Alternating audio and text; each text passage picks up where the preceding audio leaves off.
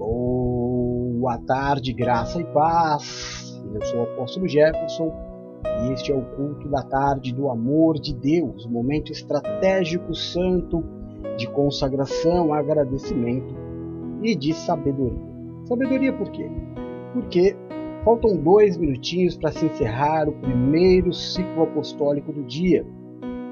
E só Deus sabe, só você e Deus sabe o que você já passou nesse dia. Só você e Deus sabe as acusações, o peso, a pressão, as dúvidas e os medos que passaram pelo seu coraçãozinho nessas primeiras 12 horas do dia. E é claro que o medo traz a dúvida, não é? É claro que o medo é a exposição clara da falta de fé. E aonde não há fé, porque fé é a certeza daquilo que os olhos não veem, é óbvio que brota-se a dúvida. Então nós nos reunimos ao meio-dia para lembrar que maior, muito maior é aquele que está na minha e na sua vida do que aquele que está no mundo, e que aquele que prometeu, ele é fiel e é justo para completar cada uma das suas promessas até a volta de Cristo Jesus. Seja esta volta de Cristo quando ele vier buscar a igreja, ou seja, a volta de Cristo individual para nos buscar no momento da nossa mudança de plano. E sairemos da terra para habitar eternamente no céu. Amém? Então seja muito bem-vindo, você que entendeu essa estratégica, estratégica não, essa estratégia e foi recebeu o convite do Senhor para estar aqui. Outra coisa importante é que embora nós pensemos, pensemos que somos nós quem escolhemos estar a verdade é que o Senhor nos escolheu. É Deus quem quer que cada um de nós escutemos esta palavra no princípio da tarde de hoje. Então, você, meu irmão, minha irmã, meu filho na fé, é, Igreja de Cristo, seja muito bem-vindo para este momento de aprendizado da palavra do Senhor. Amém? Glória a Deus! Hoje, dia 14 de janeiro de 2022, meio-dia em pontinho e nós estamos prontos para receber e entregar ao Senhor. Melhor é dar do que receber. Então vamos entregar a nossa adoração. E Deus, nós sabemos, Ele é poderoso para nos dar infinitamente mais do que aquilo que podemos pedir, pensar ou até imaginar. Amém? Glória a Deus. Bom, o tema de hoje, é, aliás, antes de falar do tema de hoje, eu quero glorificar a Deus pelo programa de ontem. O programa AJZ ele existe com o intuito de incomodar, não é? O programa AJZ ele, ele existe toda quinta-feira às 10 horas com o intuito de cutucar mesmo a onça com a vara curta, é, levar para as pessoas, mesmo que no primeiro momento elas fiquem com ódio, com raiva, mas que seja plantado uma sementinha que as obrigue a raciocinar, a pensar, a ver, porque contra fatos, meu irmão, contra fatos não há argumentos, não é? E o programa de ontem atingiu na mosca aquilo que nós desejamos, que é, é essa conturbação mesmo, essa contestação da, daquilo que tem feito com a obra de Deus. E num determinado momento do, do programa nós fomos bloqueados. Citamos nomes que não podiam ser citados, e aí Clec, beleza, atingimos o objetivo. Eu vi que de repente todo mundo saiu. O que, que aconteceu? E aí no final eu fui ver, chegou uma notificação e eu mandei a todos, né? Não foi problema na internet, nada, foi realmente uma censura. Recebemos uma censura em relação ao nosso programa. Então, é objetivo atingido, graças a Deus. Mas o que nós vamos falar hoje, o tema de hoje, que nós vemos desde domingo é, como tópico Não Duvide. Foi o que Deus nos disse no domingo. Através de três histórias, três passagens bíblicas. A primeira delas é. Qual era a primeira? Zacarias. Zacarias que orou a Deus e, quando recebeu, duvidou que seria capaz de levar adiante aquilo que Deus estava dando para ele. Depois, o apóstolo Tiago sempre direto nas suas colocações, dizendo que aquele que duvida é como a onda do mar, lançada pelo vento para um lado e para o outro. É, você sabe o que forma a onda do mar? É o vento. Sabe quem que descobriu isso, irmão? A ciência. Quando? Há muito pouco tempo atrás. E você sabe quando que Tiago disse que as ondas são lançadas pelo vento? Pensa aí, tá? E a gente vai saber quem é que sabe e quem é que descobre. É uma grande diferença. É, então o apóstolo Tiago diz isso, que aquele que duvida é como a onda do mar, lançada de um lado para o outro pelo vento. E depois nós lemos a passagem. É... Qual foi a última passagem? Oh Deus do céu! E olha que hoje a, a Silmara nem me, me perturbou, hein? ah, lembrei. A passagem em que Pedro caminha sobre as águas, não é? Ele anda sobre as águas, olhando fixamente para Jesus, e mesmo estando na presença de Jesus, enxergando Jesus, ele duvida e começa a afundar quando o vento bate nele. Então, irmão, essa última passagem ela é tremenda se eu for analisar a ela. Né? Mesmo estando na igreja, mesmo enxergando Jesus, mesmo tendo um pastor presente, vão haver momentos em que a minha fé vai titubear. Vai haver momentos em que eu vou afundar. É normal, é natural. Você não precisa se preocupar, não tem nada de errado com você. Tá bem? Eu sei, filhotinha, que você está aí. Já tinha te visto aqui já. é que diferentemente daquele dia, você não me fez esquecer tudo que eu estava dizendo, né? Como agora, por exemplo. não, tô brincando.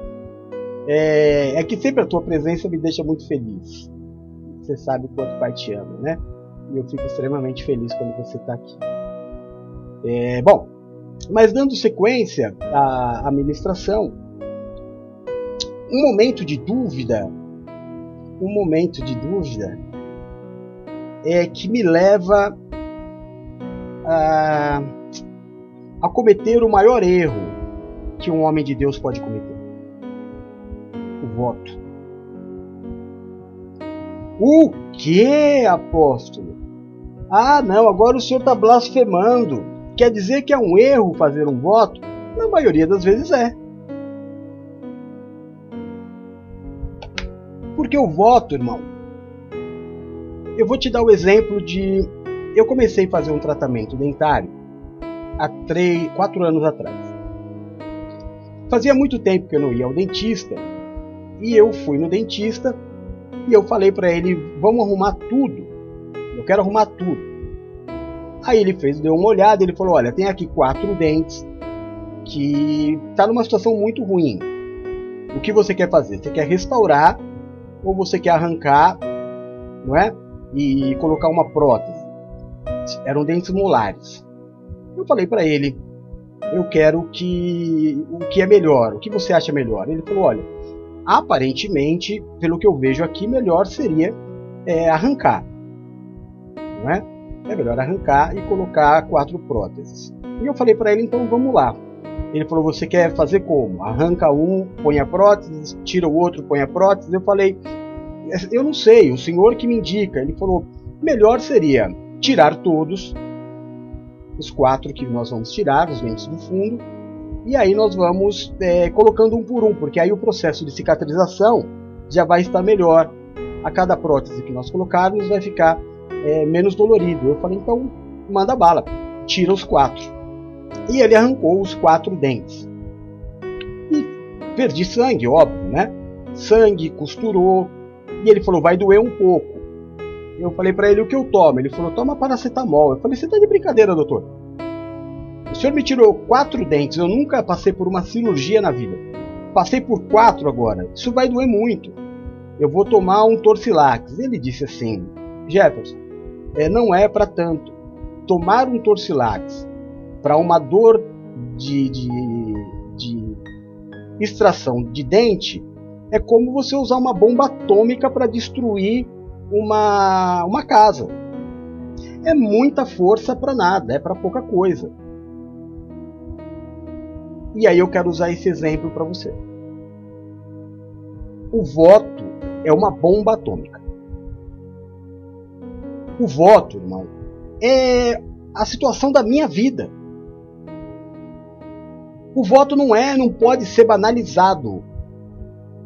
Sabe? O voto tem que ser aquela. É... Quer um exemplo? Eu vou te dar um exemplo. O voto de Ana. Quantos votos Ana fez na vida? Um. O voto da vida dela.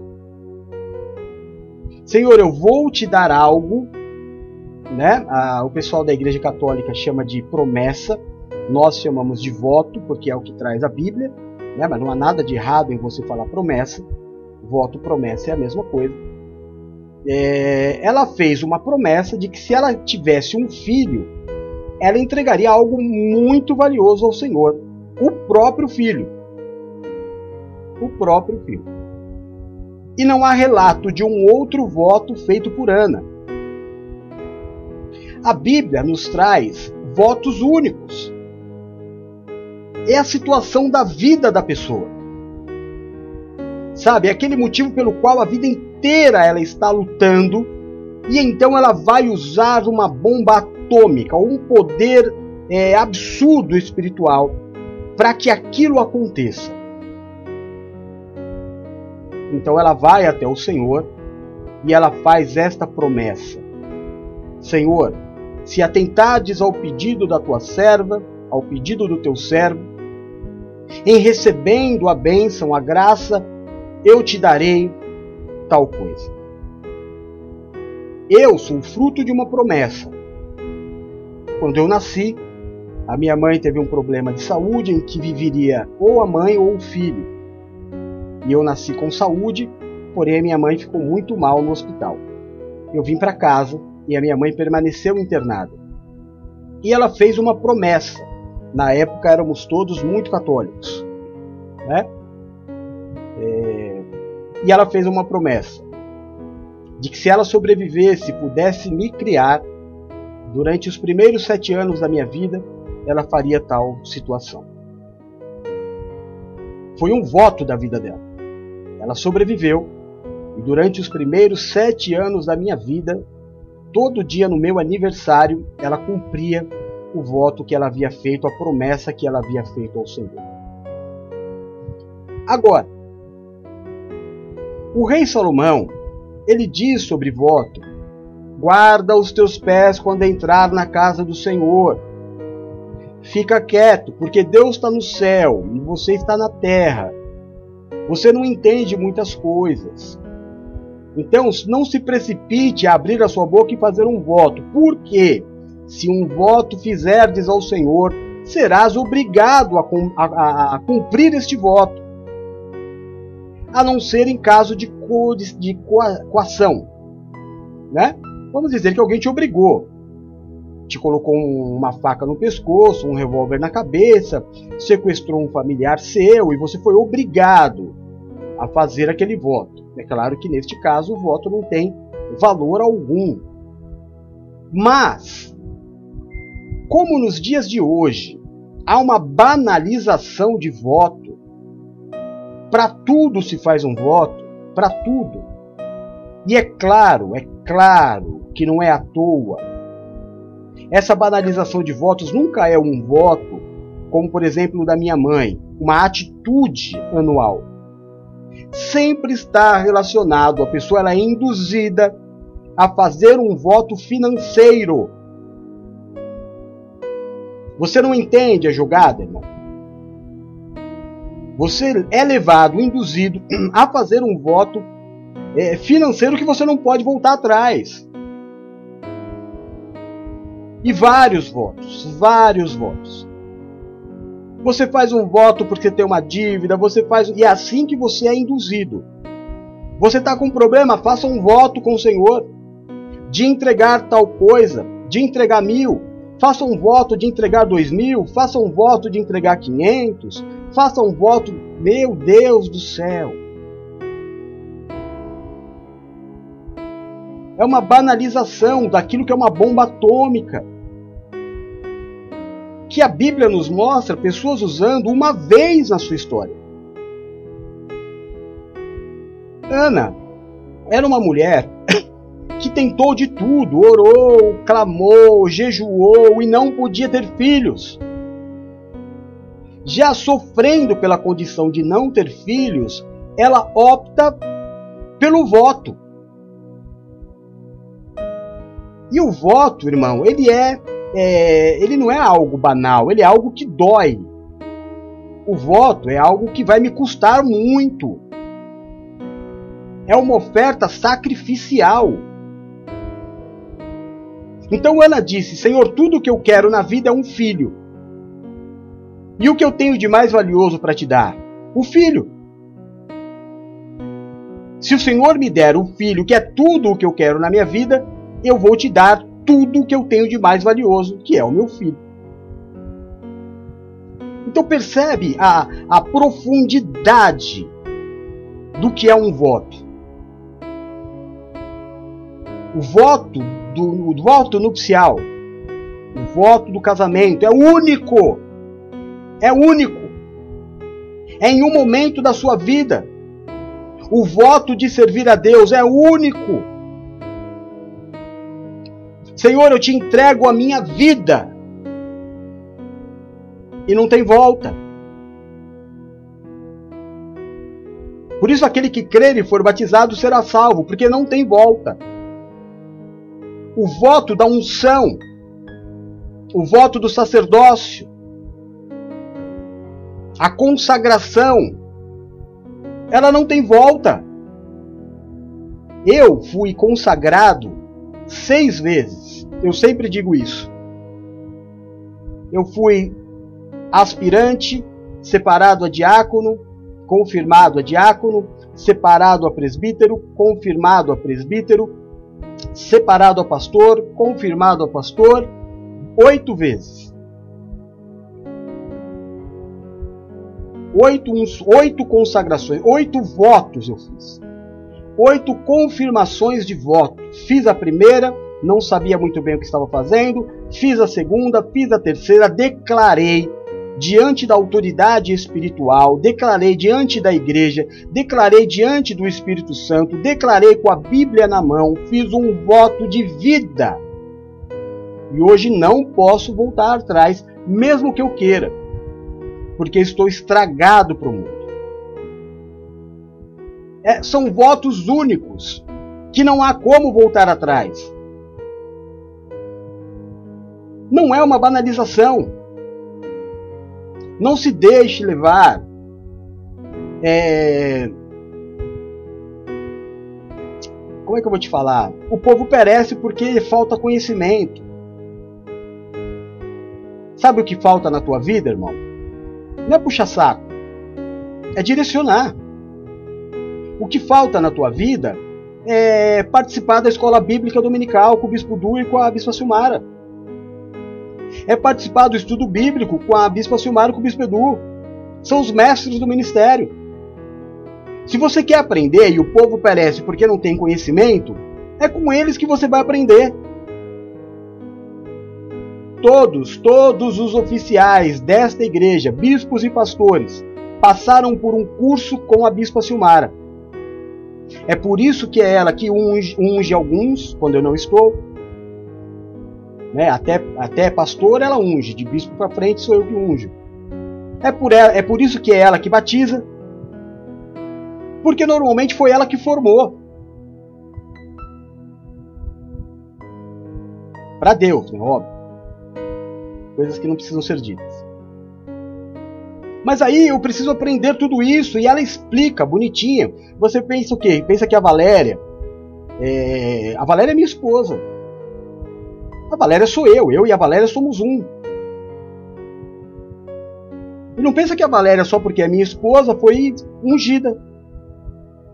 A Valéria, lá dois anos atrás, passou pelo curso com a Silmara. E claro que eu fui muito mais rigoroso com a Valéria do que com a, com a Lu, por exemplo. Porque a Lu, se eu não me engano, a Silmara me ajuda, já que ela está aí, eu acho que a Lu e a, e a, e a Valéria fizeram juntas o curso. A Valéria não foi ungida e a Lu foi. Porque a Valéria teve um crivo bem mais pro, profundo, porque viver comigo não é nada fácil. porque viver comigo é complicado. Então o curso dela foi todo dia e continua sendo. Então eu preciso, para sanar as minhas dúvidas, eu preciso buscar onde está o ensino da igreja. Está no Bispo Eduardo e na, na Bispa Silmara.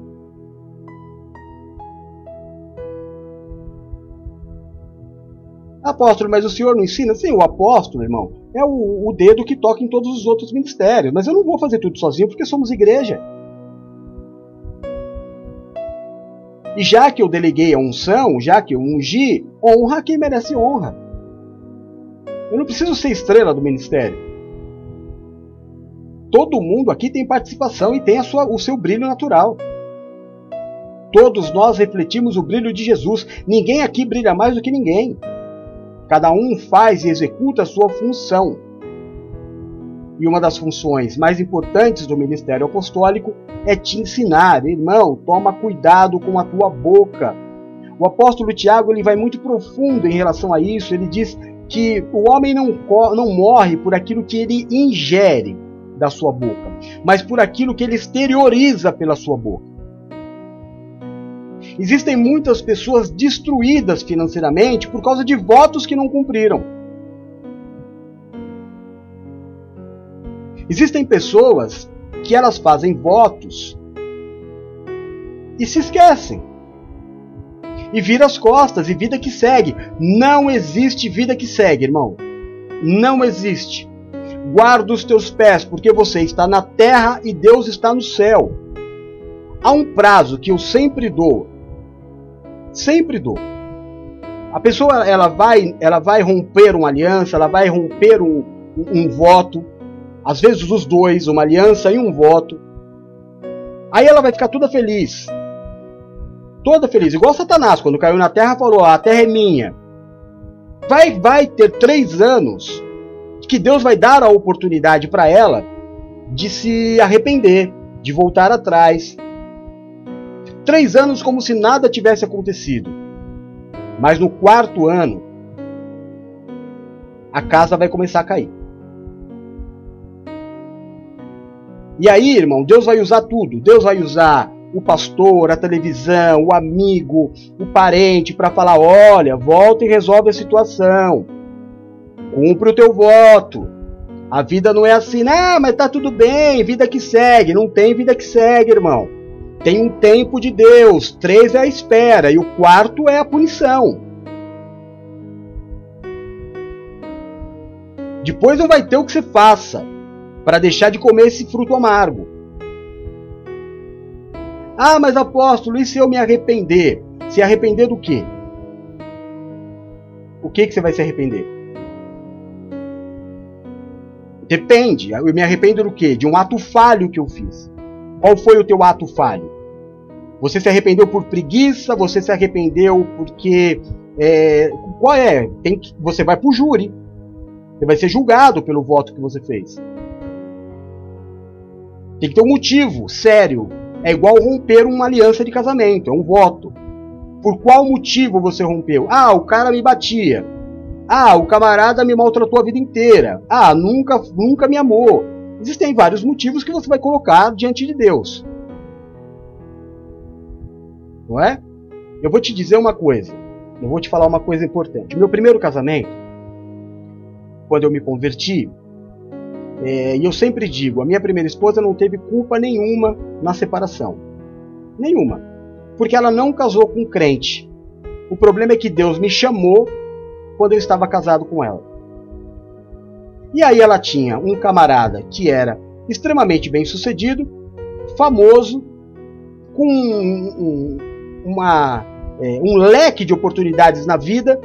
De repente ele, ele, ele anula esse leque e resolve viver por um só caminho estreito que é Jesus. Ela olhou e falou: Não é isso que eu quero para mim. Não foi com esse cara que eu casei, foi com um camarada bem relacionado, com um network gigante, viajando todo fim de semana. Não é esse cara que eu quero. E ela foi sincera, ela chegou para mim e ela falou: escolhe eu ou a igreja. Mas eu já sabia bem o que eu queria. E aí, houve o rompimento, ela foi viver a vida dela. E veio da parte dela o rompimento. Isso é muito importante ser dito. Eu não rompi com ninguém. Porém, eu sofri. E quem cuidava de mim era a bispa Ana Raia na época. E a bispa, eu ficava, a bispa chegava na igreja, eu estava na igreja, né? Sempre. Eu sempre fui muito discípulo, muito colado, muito perto. E ela todo dia ela ligava para minha ex-esposa e tentava falar com ela. Por quê? Por quê? O que, que ele fez? Qual é o motivo? Vem conversar comigo. Porque ela também frequentava a igreja, mas ela não tinha se convertido. A gente foi para a igreja no mesmo dia, se batizou no mesmo dia, mas os chamados eram diferentes. E a bispa insistiu, ligou, ligou, ligou, ela não atendia. Quando atendia, dava uma desculpa. Até que um dia, eu estava sentado, me lembro como se fosse hoje. Eu ficava com a pastora Mara, a querida amiga pastora Mara, que era assistente dela. A bispa Nahai, além de bispa, ela era uma cantora muito famosa na época, então ela tinha muito, é, muita coisa para fazer, tinha sua assessoria. E eu ficava sempre lá. Se aparecesse alguma coisa, eu auxiliava. E eu me lembro que esse dia ela saiu da sala e ela saiu brava, né? Normal, ela era brava. Ela, ela veio com aquela cara de brava, ela olhou para mim e falou: Presbítero, presta atenção. Eu, opa, já gelei, né, irmão? Gelei dos pés à cabeça. Ela falou: Estou hoje liberando a tua vida deste casamento. Estou liberando a tua vida por quê? Porque quando a pessoa ela se nega a receber o sacerdote, ela está abrindo mão da possibilidade. Então eu, como autoridade espiritual da tua vida, estou liberando a tua vida para você viver. E aquele momento, o meu sofrimento acabou.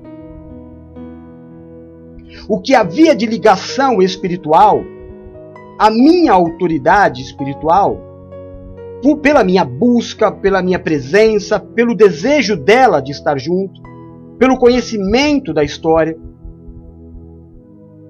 ela intercedeu a meu favor. E a partir dali, eu passei a viver uma outra vida. É a importância de eu ter uma autoridade espiritual que me acompanhe, que saiba da minha história, que interceda por mim diante do Senhor. Sabe, eu devo muito a ela, muito, em tudo, em tudo até pelo pior momento que eu passei na minha vida ministerial, eu passei, ela, ela foi a, a, responsável, entre aspas, mas com toda a razão. Eu pisei na bola. Eu fiz errado. Eu reconheço e peço perdão. Então a questão do voto ele é, é muito forte, é muito profundo para que eu gaste, por exemplo, Senhor, se eu comprar um carro, eu te dou mil reais. Eu faço o voto dos mil reais. Irmão, voto é uma questão de, de, de vida. É algo que eu vou dar para o Senhor que Deus vai olhar para mim e falar assim: realmente é sacrificial. Não dá para entender, irmão, não dá para entender a força do voto de Ana quando ela, ela oferece a Deus o melhor que ela ainda não tinha. Qual era o sentido da vida desta mulher? Ter um filho. E o voto que ela faz? Se o Senhor me der o filho que eu tanto quero, é tudo o que eu quero na vida, eu te dou o tudo que eu quero na vida é muito profundo para você ir para a igreja e falar: vou fazer o voto dos mil reais para comprar um carro. Voto é voto, é para vida, irmão. É para vida, é o voto de Ana, de ser mãe. É o voto do, do, do, do. Quer ver? Vamos ler o texto de hoje? Que é muito. Tudo que fala de voto na Bíblia é muito forte. Não tem um voto banal, não tem. Tem, a gente leu é, Ananias e Safira que fizeram um voto e, e morreram por não cumprirem o voto. Agora, olha essa passagem, que é a, da, a de hoje, né? É o quinto dia, hoje é sexta-feira, o tempo passa rápido demais, né? Não faça voto, não duvide. Você faz voto porque você duvida. E eu vou te explicar bem através dessa passagem. Juízes capítulo 11, versículos 29 a 31 diz assim: Então o espírito do Senhor veio sobre Jefté, e atravessou ele por Gileade e Manassés, passando por Mispa de Gileade, e de Mispa de Gileade passou até os filhos de Amon. E Jefté fez um voto ao Senhor e disse: Se totalmente deres os filhos de Amon na minha mão, aquilo que saindo da porta de minha casa me vier ao encontro, voltando eu dos filhos de Amon em paz, isso será do Senhor, e o oferecerei em holocaustos. Eu não sei se você percebeu, eu não sei se você percebeu, mas a palavra começa dizendo que veio sobre Jefté o Espírito do Senhor. O que, que ele precisa mais? Ele não precisa de mais nada. Aí ele tem uma vitória, ele sai de uma vitória, ele vai para outro lugar, ele tem outra vitória, e aí ele tem um outro, uma última batalha. Porque o Espírito de Deus era com ele. E eu não sei por que cargas d'água ele se esquece do momento, não é nem do passado, é do momento que ele vem de duas gigantescas vitórias. E ele está diante da última vitória e ele resolve fazer um voto. Como se Deus não fosse dar para ele já a vitória, mas em algum motivo ele teve dúvida. Sendo que a palavra diz claramente: sobre ele estava o Espírito do Senhor. Eu não sei se veio uma notícia de que o adversário era muito forte. Eu não sei se veio uma notícia. Eu não sei o porquê. Mas a dúvida chegou. E quando a dúvida chegou, Jefté vai e faz um voto. Como eu te disse, voto não é voto de mil reais. Voto é sacrificial. Por isso que quando você ouve o voto de Jefté, você fala, ai, que absurdo. Irmão, é porque voto é, é, é Cara, é para você usar uma bomba atômica espiritual. Não é para comprar um carro, não é para comprar uma casa, não é para resolver um problema de casamento. É situação de vida ou morte, é situação de vida inteira. Você entende? Porque é algo que você vai entregar que você não vai ter de novo para entregar. Então Jefté faz um voto com o Senhor, dizendo: é, Se o Senhor me der a vitória e eu voltar em paz, Chegando em casa, a primeira pessoa que me receber entrando pela porta da minha casa, eu vou sacrificar para o Senhor. E ele é, é vitorioso. Como seria vitorioso? Mesmo se não tivesse feito o voto. Mesmo se não tivesse aberto a boca, o bocão. Só que quando ele chega na casa dele e ele abre a porta, quem que vem ao seu encontro? A sua filha. E ele se desespera. E ele conta para ela. E ela aceita o sacrifício. Pede para ele um tempo para que ela possa, é, com as suas amigas, passar um tempo lá de despedida, de chorar a sua virgindade e coisa e tal. E Jefté tem a maior perda da vida dele por algo que Deus já tinha dado. Vem aqui. Conhece a história de Caleb? Quantos anos Caleb esperou pela promessa? 40 anos. Quantos votos Caleb fez? Nenhum. Não tem o voto de Caleb. Por que, que Caleb não fez um voto? Porque Caleb já tinha promessa. Então eu não preciso de voto. Se Deus falou, é a mesma coisa, irmão, que eu chegar para você né? E falar assim, ô irmão, eu, tô, eu tenho um relógio aqui que eu ganho, que, que custa mais ou menos 5 mil reais. E eu quero te dar. Aí você fala, poxa vida, posso. Mas eu não tenho dinheiro para te dar. Eu falei, não, irmão, eu tô te dando o relógio. Tá? Aí tudo bem, eu falo, ó, tal dia eu vou aí na tua casa e vou te levar esse relógio. Aí você fala, tá bom, apóstolo, poxa, obrigado. Só que ao invés de você receber o, o relógio, você começa a pedir dinheiro emprestado, pede dinheiro no banco, vende algumas coisas para conseguir os 5 mil. 5 mil é o valor do relógio, mas eu não falei que eu ia te dar? Você não acreditou. Você não creu na promessa. Caleb não fez um voto porque ele já tinha uma promessa daquele que não mente. Daquele que não pode negar a si mesmo. Ele disse para Caleb: A terra vai ser sua. Então Caleb se dava ao trabalho de toda virada de ano chegar a, a Josué e perguntar: É esse ano?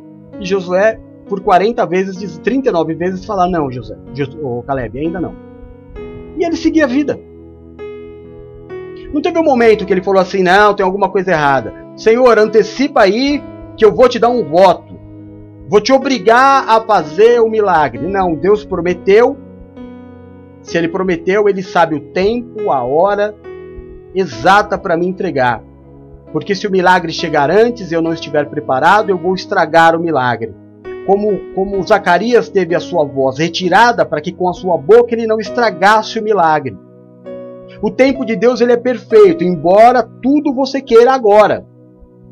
Tudo você ora porque você quer agora. Só que Deus não te dá agora porque muitas vezes, e na maioria das vezes, você não está preparado para receber agora. Você pode estragar para sempre a promessa que Deus tem para você. Então, o melhor, irmão, é aguardar no Senhor e em silêncio.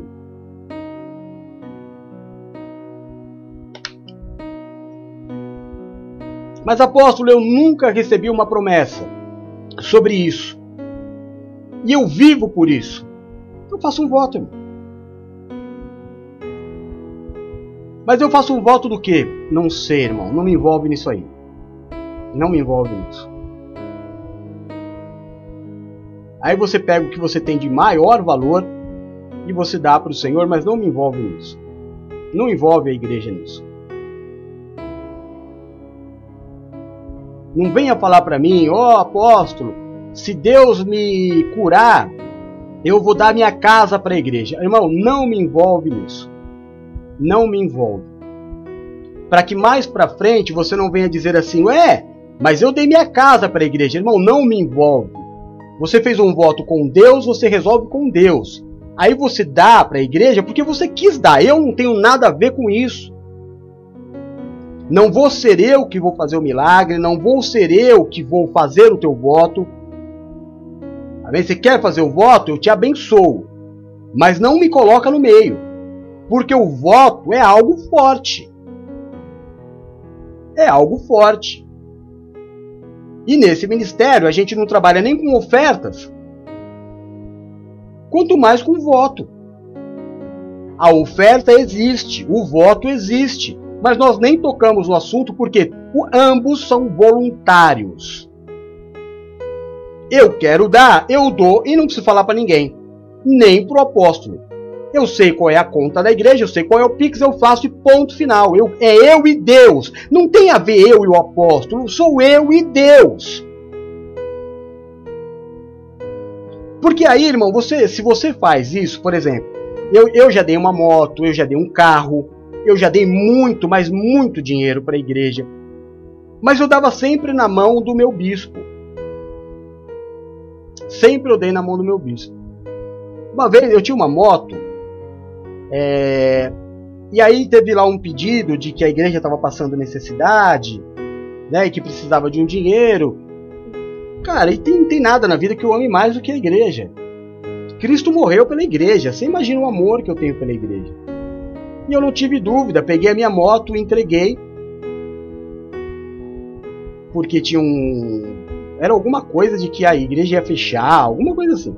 E eu peguei e dei a minha moto. E aí um dia teve uma festa na igreja. Teve uma festa na igreja e faziam já mais de seis meses E eu era pastor da igreja, estava organizando as coisas, tinha uma porta que era fechada. Eu procurei a chave daquela porta, porque a igreja era muito, mas muito grande. Mas a igreja era grande demais. Eram dois galpões, assim, gigantescos, tipo fábrica, né? Então era muito grande. Aí eu achei a chave da, da, dessa sala e eu abri. E quando eu abri essa sala, seis meses, sete meses depois, eu me deparei com a moto. Eu falei, que, que essa moto tá fazendo aqui, meu Deus do céu? Fiz o que eu tinha que fazer, fechei, não falei nada para seu ninguém, fiquei quieto. Não falei nem para minha esposa na época. Passou um certo tempo, você sabe que o ministério em que nós estávamos, é, o ministério em que nós estávamos, ele tinha muito a questão do, da mudança, né? Tinha muito, você ficava um tempo, alguns anos é, em uma igreja, aí você era tirado, mandado para outra, e assim você. Era uma dinâmica até interessante, eu gostava disso, não, não lamentava não.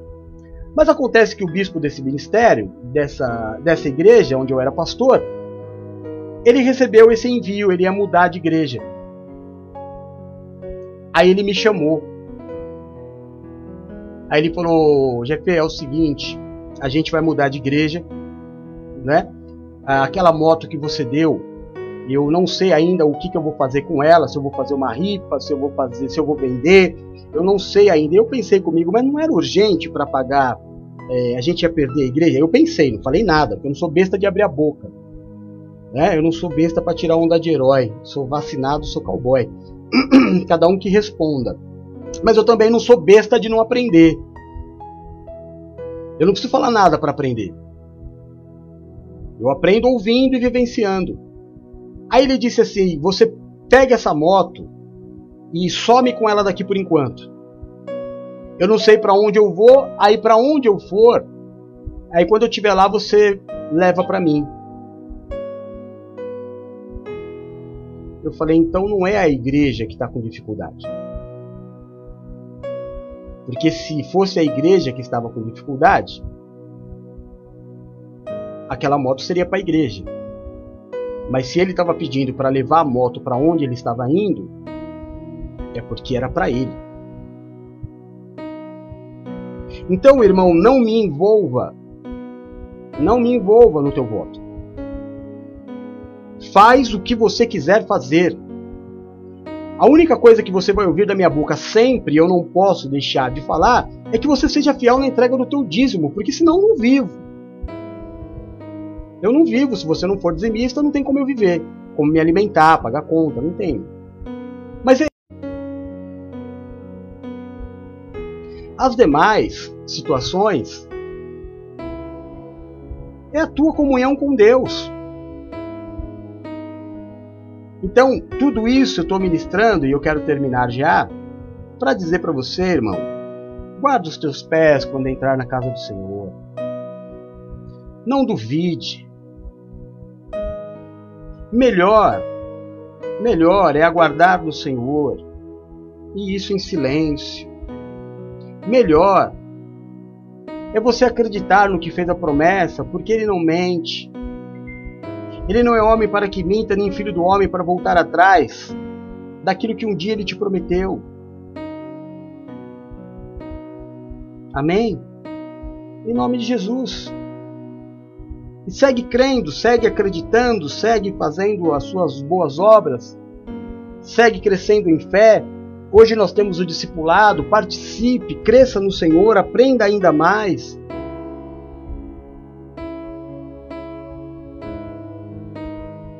É o que Deus deseja da tua vida. Amém? Em nome de Jesus. Vamos orar? Senhor nosso Deus e nosso Pai. É no nome do Teu Filho Jesus Cristo, Senhor, que nós nos colocamos como igreja.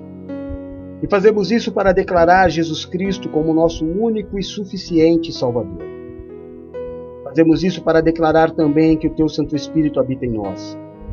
E que se não for o Senhor que esteve ao nosso lado quando os homens contra a nossa vida se levantaram, certamente teríamos sido reduzidos a nada mas foi pela tua graça, pela tua paz e pela tua misericórdia que nós permanecemos de pé. Por isso declaramos, meu Deus, neste momento do dia Ebenezer, até aqui nos ajudou o Senhor. Santo é o teu nome. E se não for o Senhor que esteve ao nosso lado, quando os homens contra a nossa vida se levantaram, Israel que o diga. Certamente teríamos sido reduzidos a nada. Mas por tua graça, paz e misericórdia, nós permanecemos de pé. Por isso, Senhor, nós te pedimos perdão pelos nossos pecados, pelas nossas falhas, assim como nós perdoamos aqueles que pecaram contra nós. Tira, Deus de amor, de sobre nós o julgo, a acusação, o peso, a maldição causada pelo pecado e nos habilita a vivermos a Sua vontade, que é boa, é perfeita e é agradável. Que o Senhor seja o grande diferencial nas nossas vidas. Que o Senhor seja o nosso escudo e a nossa fortaleza. O socorro bem presente na hora da nossa angústia, que caiam mil ao nosso lado, dez mil à nossa direita, mas que nós não sejamos atingidos porque aos teus anjos o Senhor dará ordem ao nosso respeito para nos livrar e nos guardar. Senhor, aonde chegar nesta tarde o som da minha voz, a imagem deste culto, eu te peço, toca, cura, restaura e liberta. Levanta o cansado, o abatido e o prostrado, faz obra de milagres. Olha pelos teus filhos que clamam nesta tarde, meu Deus, pelo alívio de uma dor por uma cura. Visita, meu Deus, porque o Senhor é Jeová Rafá, e porque existem coisas aos homens que são impossíveis, mas para ti nada, nada é impossível. Nós clamamos, meu Deus, pela vida do marido da presbítera Patrícia. Nós clamamos, meu Deus, pela mãe da, da Priscila, Pai. Clamamos, meu Deus, pelo bispo Du. Clamamos pela presbítera Luciana. Clamamos pelo meu sogro. Por cada nosso irmão, Pai. Para cada membro da igreja que está enfermo com alguma dor, alivia os teus filhos. Clama a ti pelos dizimistas, Senhor. Abre sobre eles as janelas dos céus, derrama sobre eles bênçãos sem medidas, prospera as mãos dos teus filhos. Que em tudo que se propuserem a fazer sejam mais que vencedores, bem-sucedidos em nome de Jesus. Clamo por aqueles que estão entristecidos, se sentindo sozinhos, em luto, Pai. Derrama sobre eles o Espírito Santo Consolador. Jesus, no decorrer deste dia, abençoe te peço a minha casa, a igreja, a vida dos meus irmãos. Deus de misericórdia, abençoa, guarda, protege e livra de todo mal a minha esposa Valéria, a minha filhinha Bruno, meu filho Rodolfo. Abençoa, guarda, protege, livra de todo mal a bispa Paula, a bispa Silmar, o bispo Edu, a bispa Nina, a bispa Adriana, a presbítera Luciana. Abençoa, guarda, protege, livra de todo mal, Senhor o Adriano, a sua casa e toda a sua família, Senhor. A Vânia, a sua casa e toda a sua família. A Raquel, a Geisa, a Laura, o Jonathan, o Alex, Pai, toda a família da tua serva. No nome de Jesus Cristo, abençoa a tia Lu.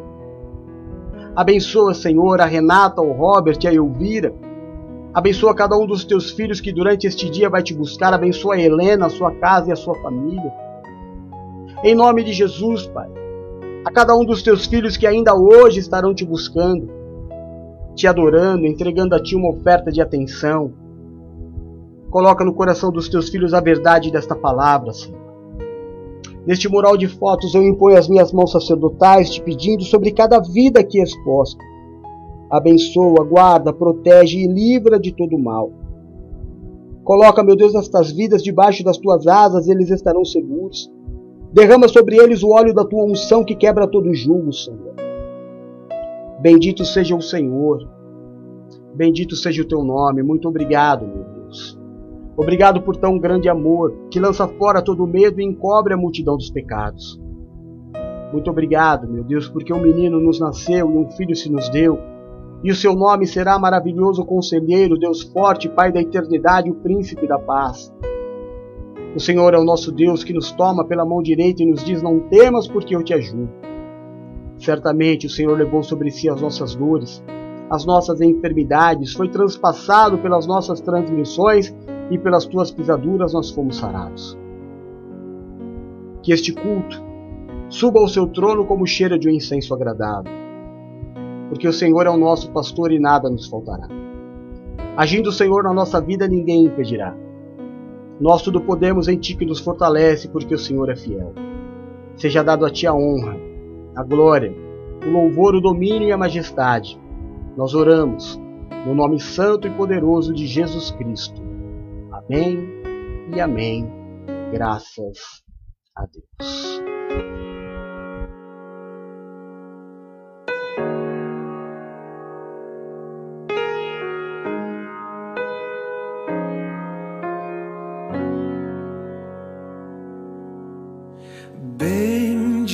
seja o Cordeiro que na cruz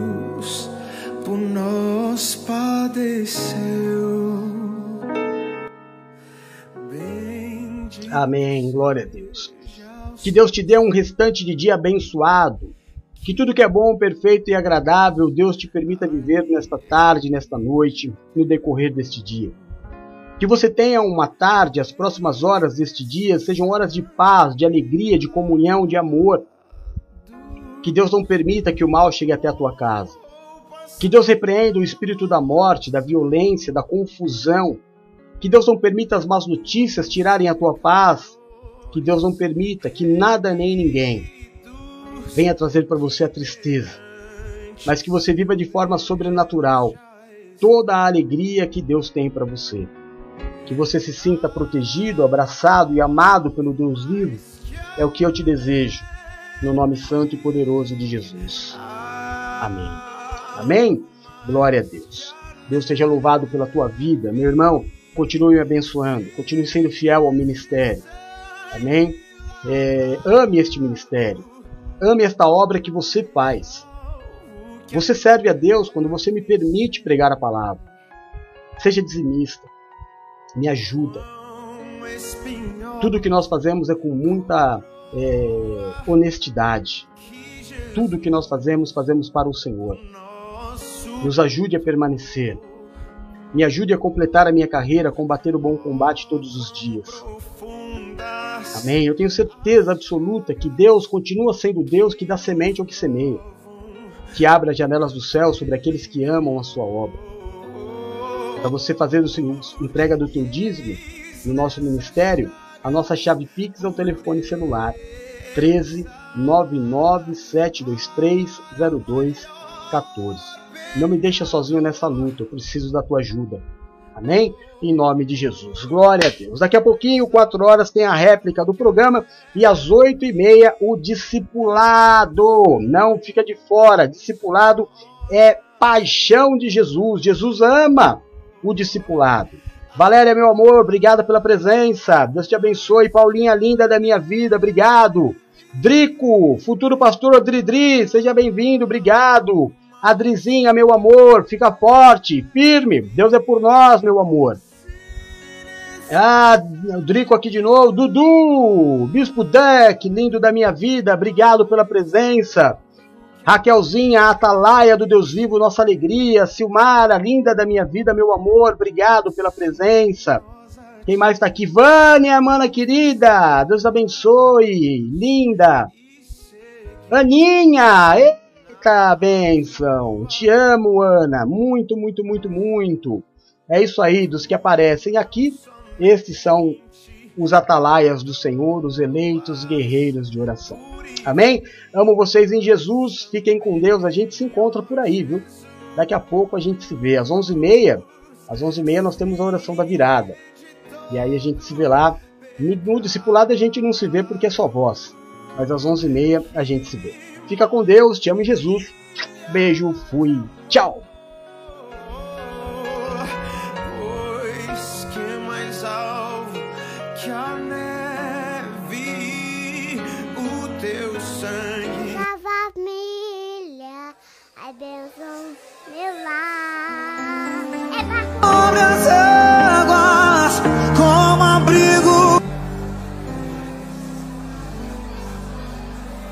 Sei que em minha casa estás,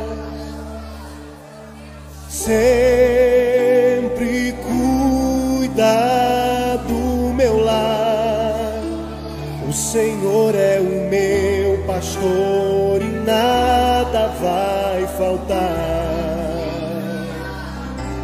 Pois sei que tu és fiel, tu és fiel a mim.